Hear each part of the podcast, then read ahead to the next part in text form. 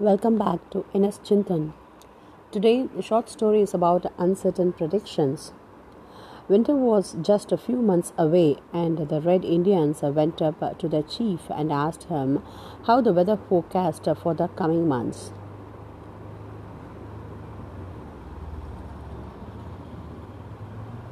Is the winter going to be mild or will it be a very severe one, chief? They asked. The chief was unsure, but he could not let it be known. So he told them that they would indeed be facing severe weather and advised them to start collecting plenty of woods to see them through the cold months.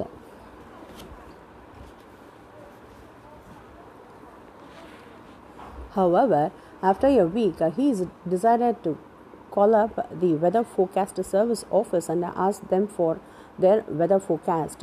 It seems like it's going to be a tough winter, responded the weatherman. The chief passed on the information to his people and told them to collect more wood.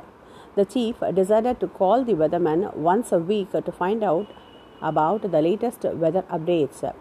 Week after week, he called, and the weatherman predicted a very, very cold winter.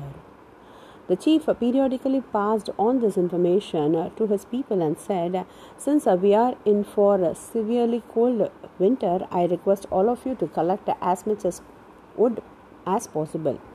Every scrap of wood will come in handy, so collect every little twig.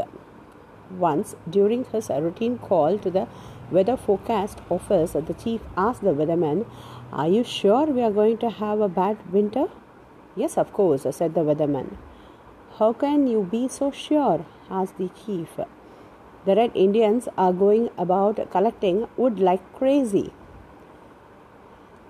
The moral of the story is this is how the stock market works.